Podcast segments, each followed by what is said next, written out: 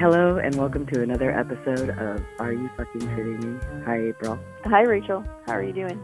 Well, I'm burning the candle at both ends. How are you doing? Probably about the same. so, I'm heading out to the desert this weekend, and so are you. Yeah, we are both heading out to the desert. Kind of different locations, but we're both heading out there. Yeah, so we are not in the studio, as you can probably hear from this recording. So, I was hoping to listen to something to get me on the mood on the way out there, and I know that you have a pretty great program that you listen to. Yeah, a friend of a friend. Uh, I've met him a few times. His name is Ken Layne. He has a radio show in Joshua Tree. They broadcast uh, once a week, and then he also, you know, has a podcast. And it's called Desert Oracle, and it's all about stories in the desert. Some of them are really spooky, some of them are historical, some of them are hilarious, and really interesting, really kind of mysterious. I think it's a show that you'll love, and I think our listeners are really going to like it too. In fact, he has a live taping coming up in Palm Springs at the Ace Hotel. It's going to be on November 16th at 7 p.m. So, Rachael, I thought yeah. that we could play an episode of Desert Oracle for you and our listeners to hear. I'm so excited, Apryl, because I'm going to get in the mood in the car. Well, let's listen. Here's Desert Oracle.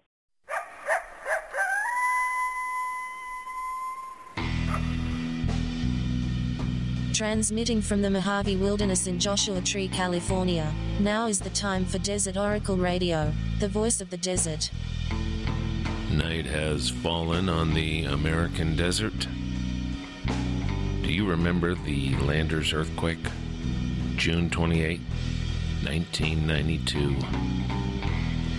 The biggest quake to shake California in 65 years, a magnitude 7.3 officially designated violent on the Mercalli scale. Landers, on the northern outskirts of the high desert town of Yucca Valley, if you're headed north on Highway 247, is a sparsely populated land of Joshua trees and dry rolling hills. It's beautiful up there and it still feels wild. Sure, you might have a nice designer couple from Echo Park in one neighboring cabin, but the other two still might house the old high desert. The one where you could live so cheaply as to entertain the most philosophical approaches to life, or the most criminal. Landers is something else. Well, in 1992, there were some artists and nudists and UFO cultists and Buddhists living up around Landers, as is even more so the case today, but mostly there were people who were attracted to the desert life for reasons deep within them. People who perhaps did not care to talk about such things, people who perhaps had run from something within or without some hassle, some intractable problem, or maybe just boredom with a pretty dull system day by day. It was easier in some ways. In 1992, you could still rent a shack or open a savings account without a credit report. You could live on cash dollars. And if all else fails, you could cash your Social Security or military retirement or public services union pension check right there at the Stater Brothers. And you know, in 1992, you could still stop by the SoCal Edison office on the 247 and pay your electric bill with a 20. Of course, now you can toss up a couple of solar panels and say goodbye to the utility bill forever, if you want you can have a cell phone if you want. You can sit in your nice old homestead cabin and look at the same TV as everybody else in every other form of human habitation. And when a 7.3 earthquake strikes, even an officially violent one, a benefit of mostly sort of built to code one story structures far from one another is that a big quake just can't do as much damage to people and their things. Fewer people, fewer things. there was one fatality. And a sad one. A child of just three and a half years old, asleep, killed by a collapsing fireplace. Joseph Bishop was his name, visiting Yucca Valley with his parents. There were additionally more than 400 injuries. Shop windows exploded, propane fires broke out, one story buildings were shaken off their slabs or even flattened. And throughout Landers, the earth just opened up gashes across these sandy hills, up to 18 feet across, with vertical displacement of 6 feet in some spots. Canyons opened up in a minute or two of intense shaking and some homesteaders found their corrals or sheds six feet above the rest of the compound. Highway 247, Old Woman Springs Road, a twisting two lane highway that's the only such thing in or out of Landers. Even the 247 was torn apart. The north end was jolted up and over a good eight feet. The blacktop crumbled over the break. The water sloshed out of Devil's Hole in Death Valley and swimming pools, not just out in Los Angeles and Orange County, but all the way to Idaho. The geysers at Yellowstone went on a new schedule. And in Landers, there was liquefaction over seismic faults nobody knew existed the day before. Nobody knew they existed. In fact, the geologists were in a wild panic because they believed the Landers quake and its powerful aftershocks were just the beginning of the big one, the overdue San Andreas monster quake that will, one of these days, rip the whole state apart. They expected such a disaster that President Bush, the first one, was rushed back from Camp David to be ready at the White House when hell opened up in Los Angeles still in shock from a week straight of riots that burned and scarred LA from downtown to Santa Monica. The big one still hasn't happened. And seismologists still don't know exactly what the Landers quake meant. One theory is that the San Andreas Fault itself is being replaced, replaced by a series of faults running up through the Mojave Desert and up through the Owens Valley in the eastern Sierra, home of Mammoth Mountain, which you will remember is a volcano still warming the hot springs at Benton and Travertine. The whole reason these deserts exist is because of the seismic action that created the Sierra Nevada and the San Bernardino and Tehachapi ranges, the massive walls that turned our interior to desert by holding back the clouds, starving this land of water. Deserts are always lands of little rain. But the way it got that way here is by the same method that tore landers apart 25 years ago. The plates of the earth slipping and striking and sliding and smashing against one another.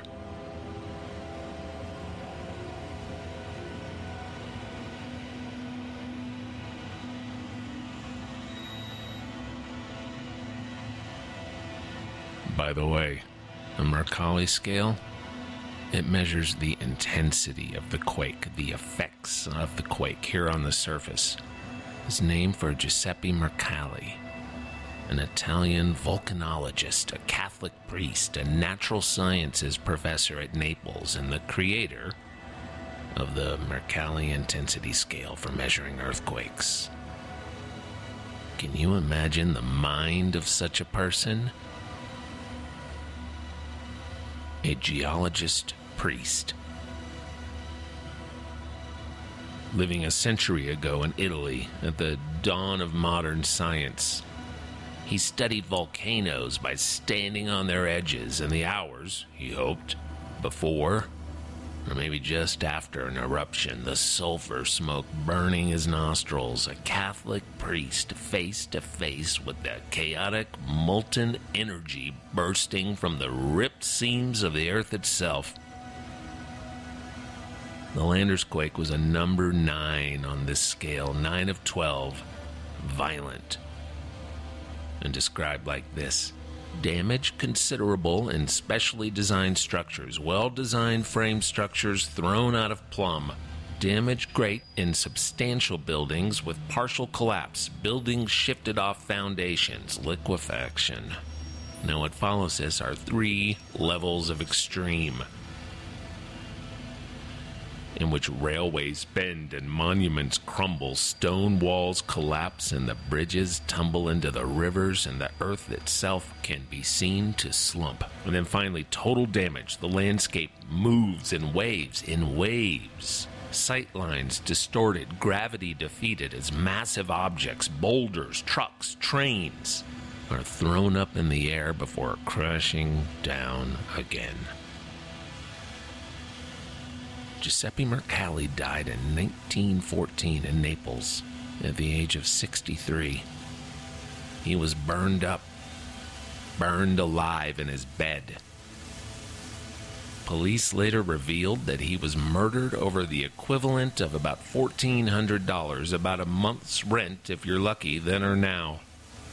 Soaked in gasoline and burned alive. You can prepare for an earthquake, but you can't prepare for that.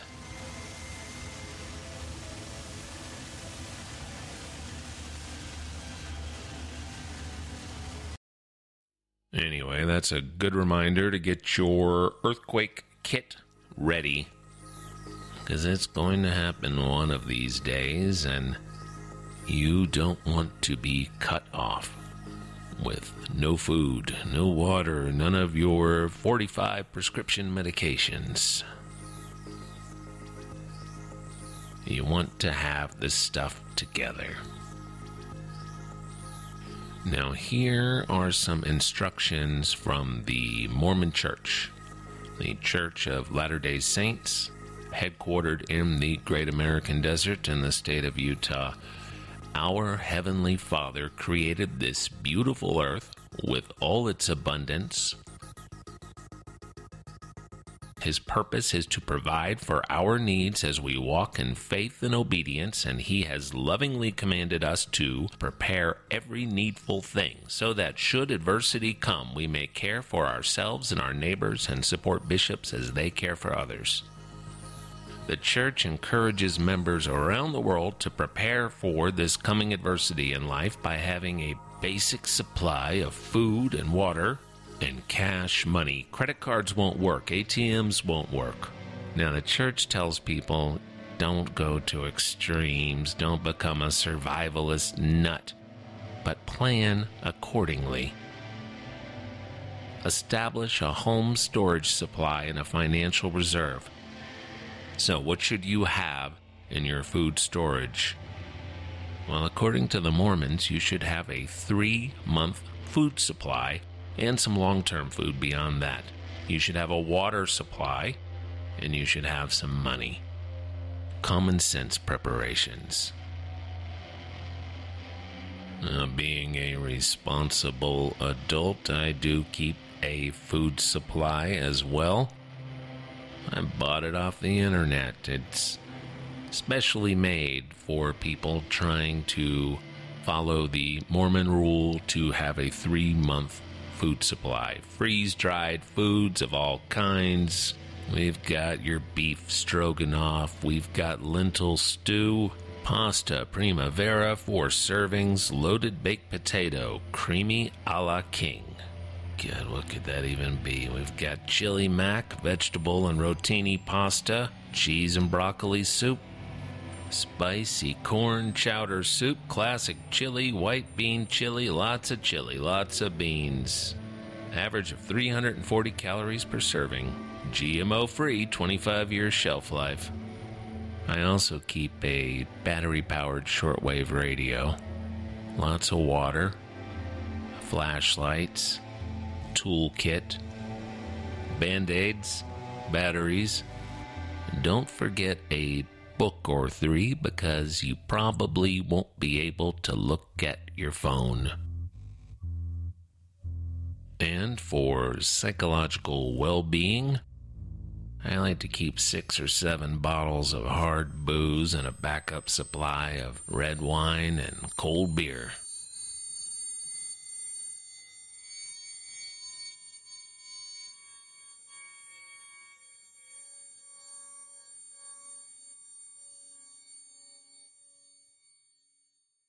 It was the lack of water that kept so much of the American desert from being covered with settlements and mines and farms.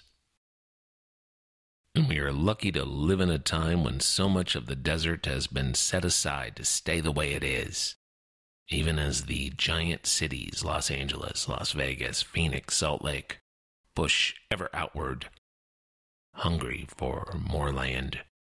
But as always in the desert, when there is a water supply of any kind, no matter how difficult to reach, how ridiculous to transport, the kind of people who fly in on a charter jet from Orange County or Washington, D.C. are always scheming to take it away.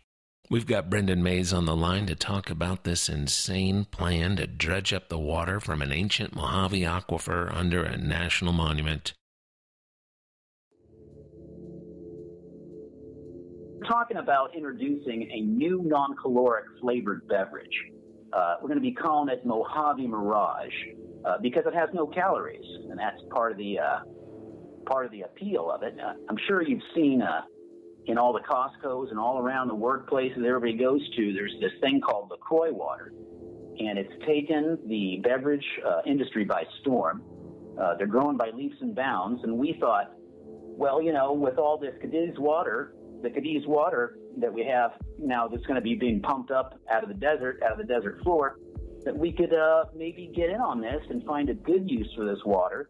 Instead of uh, exporting it to Orange County, maybe what we could do is actually bottle it and brand it and export it for sale, do some good, make some money, be using a hell of a lot less water than pumping it out to golf courses in Orange County. We'd be actually make a viable product that people want to buy that's refreshing. It's not bad for you, it's good for you, and would extend basically the brand of uh, the Mojave Desert throughout the world. We see it as a net positive and a, and a good source of uh, income to the local economy.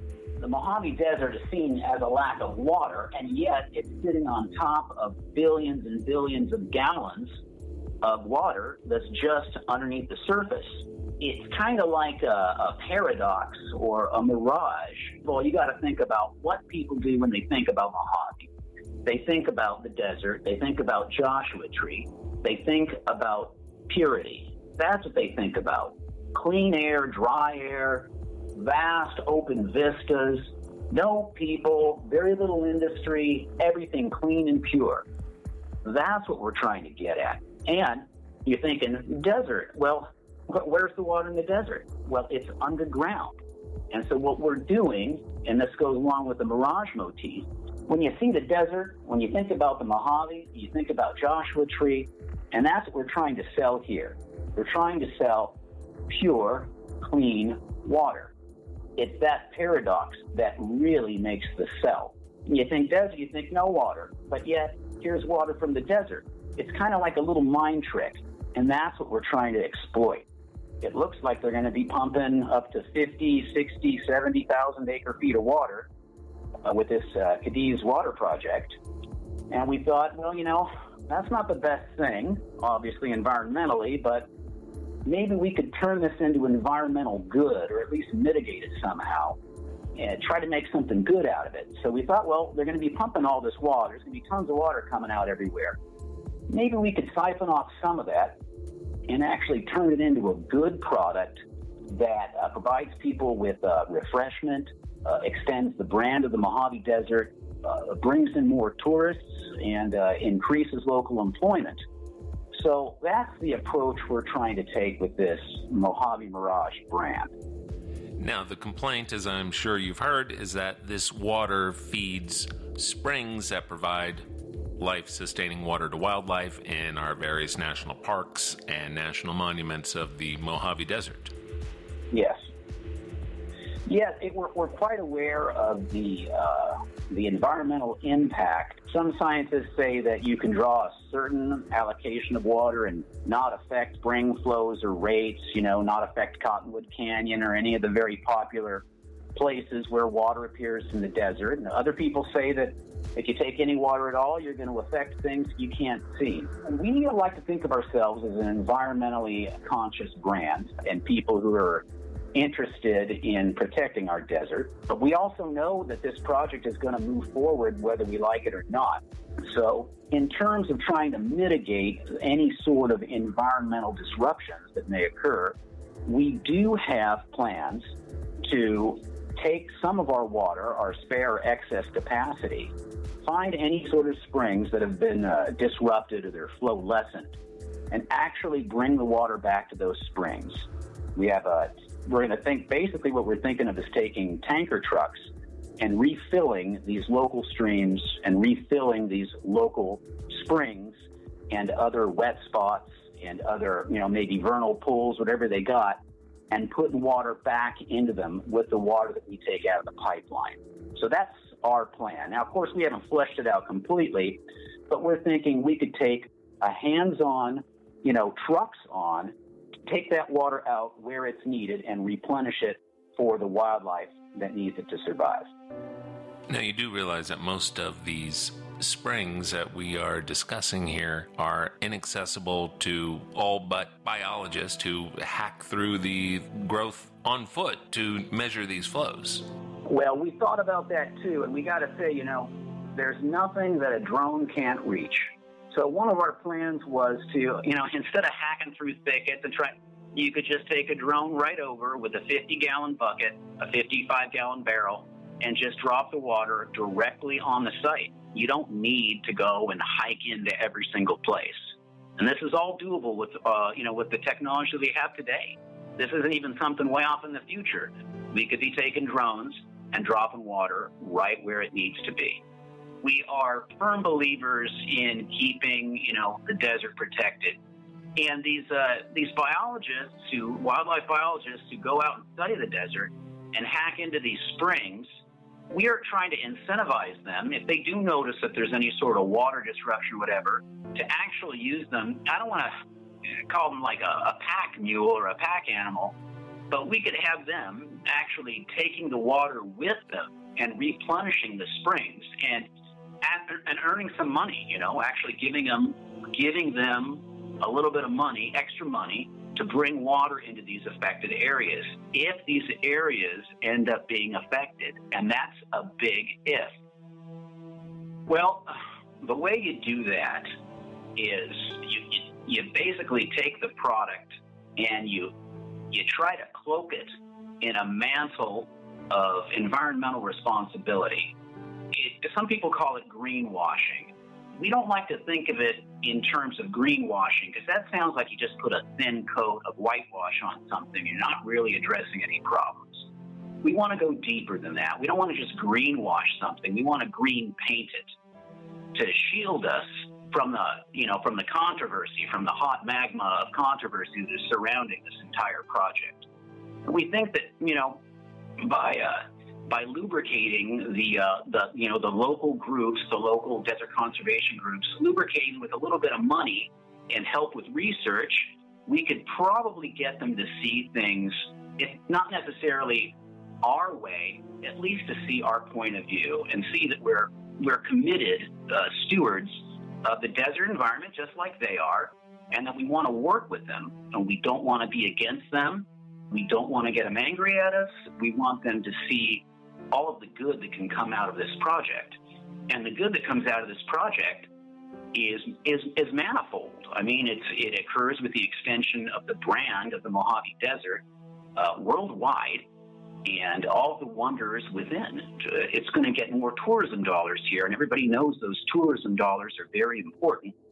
And so we think by increasing by increasing the awareness of the desert, of the beauty and spectacular nature of that we have here, that we could actually get more tourists coming here and spending their dollars here. Our bottling plant, our also proposed brewing facility, uh, we're thinking of adding up to 60 to 70 local jobs. So we're trying to work with the National Park Service and getting our our facility uh, to be built somewhere within the sites of the actual entrance gates to uh, Joshua Tree National Park. And if it can't be in the national park due to regulations, we can at least purchase private property abutting the national park. We're thinking about maybe setting up a facility on Park Boulevard somewhere. You know, uh, there's a bunch of uh, rundown houses around the area, play, you know, cars parked all over the place. They look kind of junky, in my opinion. And building a nice, gleaming, modern facility right at the gates of the park.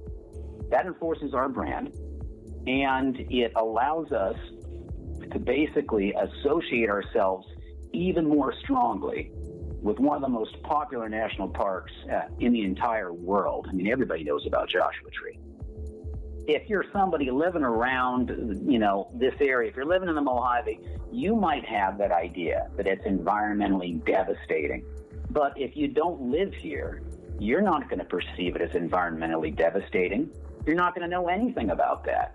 So, you know, and how big is our market here? Our market here is really small. How many people live out here? How many people live in the entire United States of America? 320 million. Now, that coupled with all of the uh, outreach that we've done to the uh, desert conservation community and all the money that we've put into the various projects to try to, you know, gain acceptance of our plans, uh, we think is going to quell a lot of a lot of the controversy, if there is any, uh, concerning our particular plans.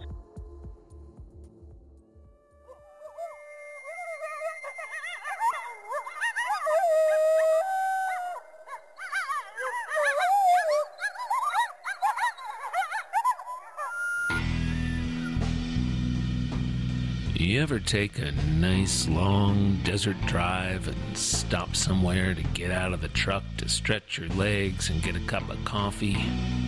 And you're feeling very fine because you're out alone on the beautiful desert. And then there's some old crank at the gas station or looming behind you at the diner counter and you can feel his eyes on your back, and you just know he's going to start talking to you in particular. And this, friends, is why I carry bear spray in the desert. Here is something that needs to be announced or re announced on November 16th, Thursday night, 7 p.m. We will be presenting Desert Oracle Radio live and in person. We announced this on the previous broadcast, but the venue has changed.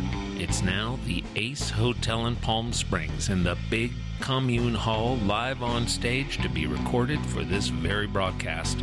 Special guests including the Mojave Phone Booth.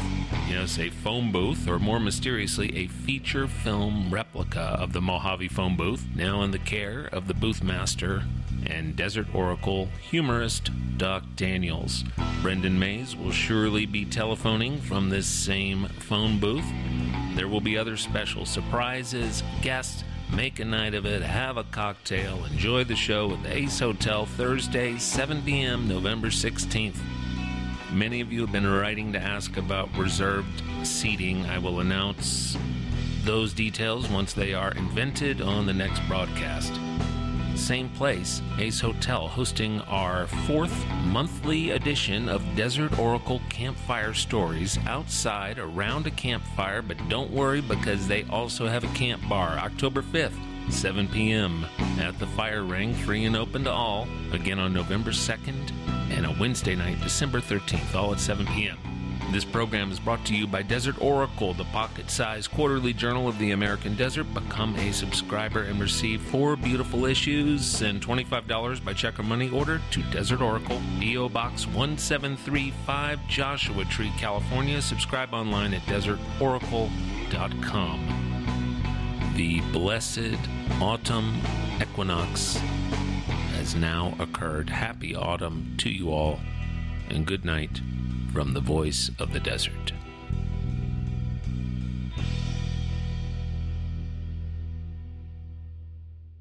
Thank you so much, Ken Layne, for letting us play your episode. I hope that everyone enjoyed it as much as we do.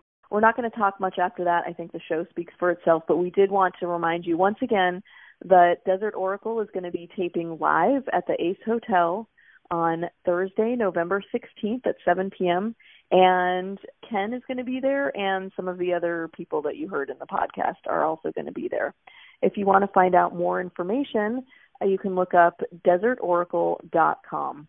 Well, Apryl, thank you so much. I'm I'm in love with his voice and storytelling, so I'm so happy to know about this. This is going in my rotation. Until next week, everyone. I'm Rachael. And I'm Apryl. Bye.